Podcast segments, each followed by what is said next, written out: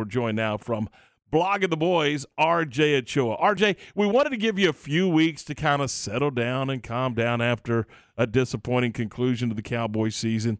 But now that you've had some time to reflect, was it a successful year for the Cowboys, or wh- where do you stand on just how this thing unfolded? Good morning, guys. It's great to be with you. Uh, happy early weekend. Happy March. Uh, I know we're all ready to talk about brackets forever. Um, I, you know, not to be a pessimist or, um, you know, I don't know. Um, I, I, the more I think about it, the more disappointing I think the season is, especially, you know, off the heels of uh, last night's report from the Dallas Morning News that the Cowboys are, are you know, likely maybe going to move on from Amari Cooper. I don't know if that's that's the appropriate verbiage. Um, I, I think that you know over the next week and a half we're going to see uh, this team's you know kind of weakened, whether it's releasing Amari Cooper or releasing Demarcus Lawrence or Randy Gregory leaving or Michael Gallup leaving, some combination of those events. Um, you know, not not to be a prisoner of the moment, but you know, this was the year. This was the year that you had all these talented players. You know, the Cowboys when they drafted CeeDee Lamb, we we fawned all over and said they're going to have this wide receiver corps. They played 12 games together over two years. I mean, uh, with Dak Prescott, I, I should add. Obviously, Dak missed a majority of 2020, and so you know, there's there's no question that their roster is going to be weaker this coming season, and so I think that makes 2021 all the more disappointing in hindsight.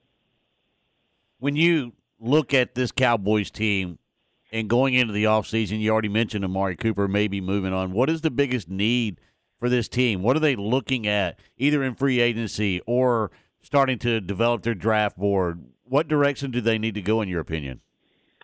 You know that you know not to sit on the fence, but that changes. If they do release Amari Cooper, then wide receiver falls to the top of their need. You know, it's almost as if they they would need a guy like Amari Cooper. But you know, I'm I'm not running the Cowboys, but um, you know, generally speaking, they obviously need help along the offensive line. Um, I do find it interesting. I, I know that you know if, if if I asked you guys, you know, what I asked you, if, if you just had to pick a number, what, what what number would you say the Cowboys' offensive line was? If you had to grade all of them, just I mean, random number, like 10, 11, 12, how what would you put them in 2021? I, I would give Seven. them a six. Yeah, they were very so, average interestingly enough, Pro Football Focus evaluated them as the second best offensive line in football. And, wow. Um, you know, p- people have, have issues and qualms with PFF, and and you know they're not the Bible or anything, but you know they're they're helpful to contextualize things. And so, um, you know, when I read that, I was like, man, maybe I was too hard on them, or maybe my expectations are too high. Um, but you know, so maybe a little bit better than we thought, but but they still need you know probably the most help there. And I think you know every mock draft you look at, you you look down to 24 and you hope that Kenyon Green falls to them uh, from the greatest school in the world. And so, I mean, offensive line is, is a big spot, but you know, that, that like I said, that could change. It could be wide receiver or it could be edge rusher. I mean, Randy Gregory could leave in free agency, and they could cut Demarcus Lawrence, and they do obviously have the option of playing Micah Parsons as a full time pass rusher, but it doesn't seem like that's something they want to do. So you know they, they this is this is a truly you know you ever with your kid buy a pack of cards and, and unwrap it and hope you're going to get something cool. This is one of those situations, except uh, it's not a pack of cards. It's it's a knife and a sword and a gun. RJ Blake Jarwin's coming off a nice season, and unfortunately he's hurt. He has surgery. There are concerns that he won't be ready for the season. What are your thoughts on how big of a setback is this for Dallas? You know, Blake is is such a, a great story. It's really unfortunate. He got a, an extension with the Cowboys right before the 2020 season and tore his ACL in the opening game uh, of that year. And Dalton Schultz came in, really played well, and kind of set himself up to be the top tight end on the team uh, this past season. And so, you know, Blake just never really got off the ground. And never really, you know, the end of the 2018 season, um, the Cowboys played a meaningless game in New York. They'd already won the division. Um, and, and Jason Garrett played the starters anyway, and Blake Jarwin caught three touchdowns. And everybody thought, like, whoa, this is the beginning of something cool. And the next season, Jason Witten came out of retirement. So we never really got to see Blake Jarwin, you know, totally have that opportunity to be the top tight end on the team. I don't know that, you know, I, I don't know that you're really losing much, to be frank, from Blake Jarwin being hurt. And that's that sounds cold to say. Again, I, I certainly wish him the best in terms of his recovery, but I think that his injury all the more increases the need to keep Dalton Schultz around.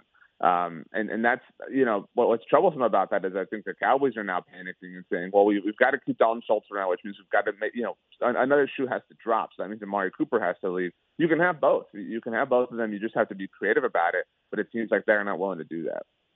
Talking with uh, RJ Ochoa from Blogging the Boys at ESPN San Antonio. RJ, we were having a conversation this morning about uh, the combines and, and with all the data that is available now and with all the analytics that is available now to all of these all of these uh, franchises how important is the combine in your opinion to helping build that draft board and and in determining what direction you're going in when you do have all this other data before you ever left your town for Indianapolis you know, I'm I'm very much with you in, in, in wondering that aloud, and I, I think you know I think that the combine was already kind of losing, you know, if you want to call it a level of importance, then you know we, we can use that word. I think the pandemic obviously, um, you know, expedited a lot of that. Like a lot of our society obviously now operates in ways that you know we didn't used to, and and so I think part of that is is, a result, or, or part of the combine's weakened importance as a result of that. You can now have you know all these Zoom meetings with dudes instead of flying them around the country. I mean, it just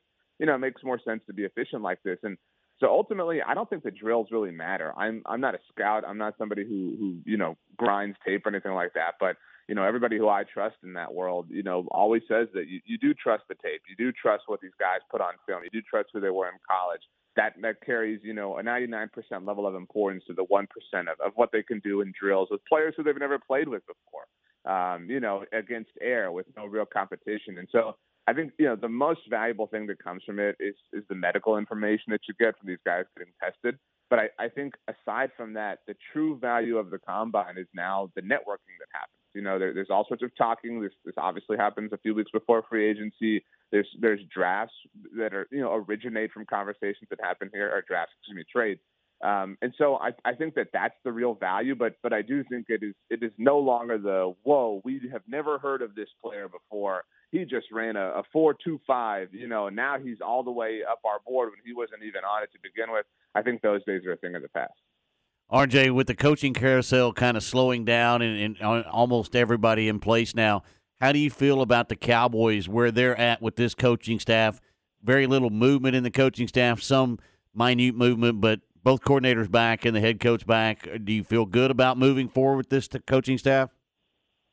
You know, I, I promise I didn't want to come on here and just be negative. Maybe I need like a donut and some coffee or something. But, uh, but you know, I I don't feel great, and and I I you know, I talk out of both sides of my mouth on this sometimes, but you know, that, you were really bad if you're the Cowboys. You were you were really disappointing. You fell really short, and a lot of that was because of coaching. And so, you know, there's logic, right? Like I'm I can't you know I won't deny that there's logic to, to bringing this group back and, and running it back and, and keeping this continuity here. There's there's a lot of logic to that.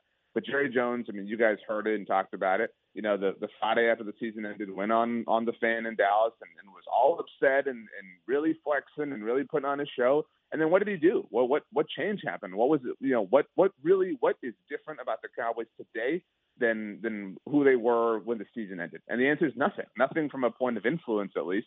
And so, and sometimes change just for change is not the right thing. But you know, the the quote about insanity is doing the same thing over and over and expecting different results is that. And it just, you know, what what makes you think it's going to be different in, in 2022? Because you want it to be. You know, that's you know, hope is not a strategy. And so you're going to keep the same coaching staff, which already was not enough. You're going to weaken your roster uh, uh, in some shape, form, or fashion it just it, it, it really does feel like a lame duck year is approaching, and, and I really hate having that pessimistic outlook, but it's hard to call it anything other than that. RJ, when you look at the the landscape of free agency, are there any free agents that you would like to see Dallas pursue? Well, yeah, but I'd also like to win the lotto. And, you know, like like for my my dog to not bark when I you know am on calls and things like that, and, and for my newborn son to sleep through the night. But you know, and and you know, seriously, not being facetious, that's just not their play. You know, they they just and it, it's crazy. It's been ten years since the Cowboys took a big swing on a free agent. Ten years since they signed Brandon Carr, and Brandon Carr was a serviceable player for them, but he just he wasn't amazing, and so that spooked them. And ever since then, you know, they have hunted in the bargain bin. They have gone after some big names, uh, but they've always been big names that were available for a reason, whether they were coming off of an injury or something horrible like Greg Hardy seven years ago. And so they just refuse to really spin big.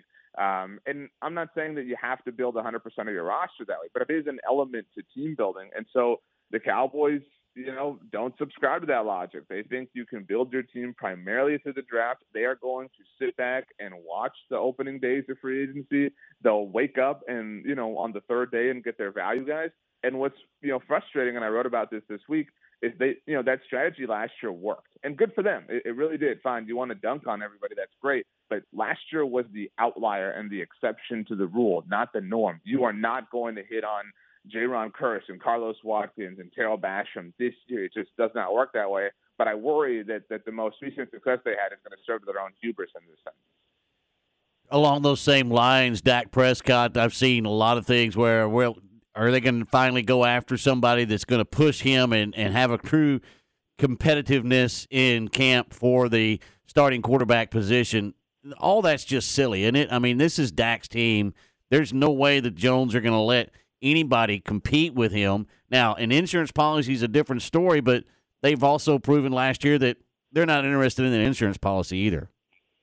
Yeah, I mean, you know, even if you did believe that that there was room for some kind of competition, the financials of it all don't don't lend to that, and, and you can always follow the money. I mean, the Cowboys just paid Dak Prescott a, an exorbitant amount of money, and so he is their their unquestioned starter for the foreseeable future. I'm with you. Um, I would love to see a little bit more devotion to the QB two spot, but again, you know, they last year they rested on their laurels with that. You know, they, they just kind of had a dude in, in Cooper Rush who'd been on around their team forever, a dude who they had cut, by the way, at one point. Um, and they were forced to play him one game. He played, he started, and he won. And so that justified that, right? Like, I mean, we're all like that, right? Like results justify the means. And so the Cowboys are thinking like, look at us. We know what we're doing. And that's just, again, that's the exception. I loved, loved the signing of Andy Dalton two years ago. I, I maintain that if, if Andy Dalton had had to do what Cooper Rush had to do last year, for example, I think he would have been great at that. I mean, if he had had to come in for one, two games, whatever, I think the archetype of QB2 you want is that young guy who has experience starting, uh, but just wasn't enough. Somebody like Gardner Minshew, who the Eagles traded for at the beginning of last season. And so Cooper Rush is not that guy. And, you know, that's a really important position in that they're one moment away from being the face and the most important player on your team. And I love Cooper Rush, and it was a great night when they beat the Vikings. I just don't think it's responsible to trust him. I don't think it's responsible to do a lot of these things in a season that is so important. RJ, you mentioned uh, earlier at the first, uh, Amari Cooper probably maybe not being in a Cowboys uniform, which I'm right there with you on on your thoughts on that. But what about Ezekiel Elliott? Do we see him in a Cowboy uniform, or is that the next domino to fall for this team? I mean, believe me, I'm with you in that I, I understand the frustration, and I think you know if, if this were Madden, if this uh, if this were a meritocracy, then then Zeke is probably not on the team. If, if this were a meritocracy, then Zeke doesn't get all the touches he got last season. Um, and and Stephen Jones actually said this week that you know the financials of Zeke's contract, you know, justify him being on the team, or maybe not justify, but at least necessitate him being on the team. And you know that, that's silly. I mean, I said I talk out of both sides of my mouth. Stephen does too. I mean, Amari has guaranteed money. Demarcus Lawrence has guaranteed money, and that's the reality. It just it costs too much money to get away from Ezekiel Elliott this year. Now, where Stephen doesn't want to fall on the sword for that is he's the dude who signed him to that contract. And and you know, so on the one hand, do you cut your nose off to spite your face? Do you throw the baby out with the bathwater? No, I mean, you know, there's there's not real logic to that. However, you know, and, and everybody's chasing the Rams. They're obviously this time of year, everybody wants to emulate whoever won the Super Bowl. And the Rams purposefully, willingly, consciously, you know, took on an enormous, the largest dead cap hit ever for a quarterback when they traded Jared Goff away because they knew that he was not enough, because they knew that they could improve their football team. So they were willing to take on that dead money in the name of improving their football team. And Zeke Elliott is is kind of in that same boat. I love Zeke. He's meant a lot to the Cowboys. It's been fun. We've had some great times, but he's no longer the best running back on the team. Him being out there is sort of a hindrance. And so him being on the team, I think creates the pressure or the whatever you want to call it to play him. And so that does hinder your football team. So if it was my team, if it was my money, I mean, first of all, I'd share it with you guys, but I mean, I would try to, um, you know, because you just have to. And I realize that that sounds irresponsible, but some teams are willing to do that, and there's proof that it can pay off. And so, not to be a prisoner of that moment, but um, you know, the Cowboys just aren't wired that way. They paid Zeke; he's their guy, and you know, they want to see him doing the feed me gesture and selling all the jerseys and shirts every week. All right, uh, RJ, what do you guys got, got going on on uh, blogging the boys? Well, the world is not ending, uh, I promise. Um, and so um, we, we're certainly setting up for free agency. We've got some content coming out, kind of previewing, guessing, predicting, um, you know, who's coming back for the Cowboys, who's not coming back. And you know, a little bit of that changed, obviously, over the course of the last 24 hours with the, the Blake Jarwin and the Amari Cooper news. And so we've got some articles, some videos, some podcasts. It's um, it's a busy time of year, even though there's no football being played. Um, so looking forward to it, and, and certainly excited for the rest of the offseason to trickle on through. Before you know it, the Masters will be here, in the Little League World Series, and we'll be back doing the same song and dance all over again. There you go. RJ Ochoa from Blog of the Boys. Hey, man, we appreciate your time, and we'll check in with you uh, soon. Thanks a lot, guys. Have a great weekend.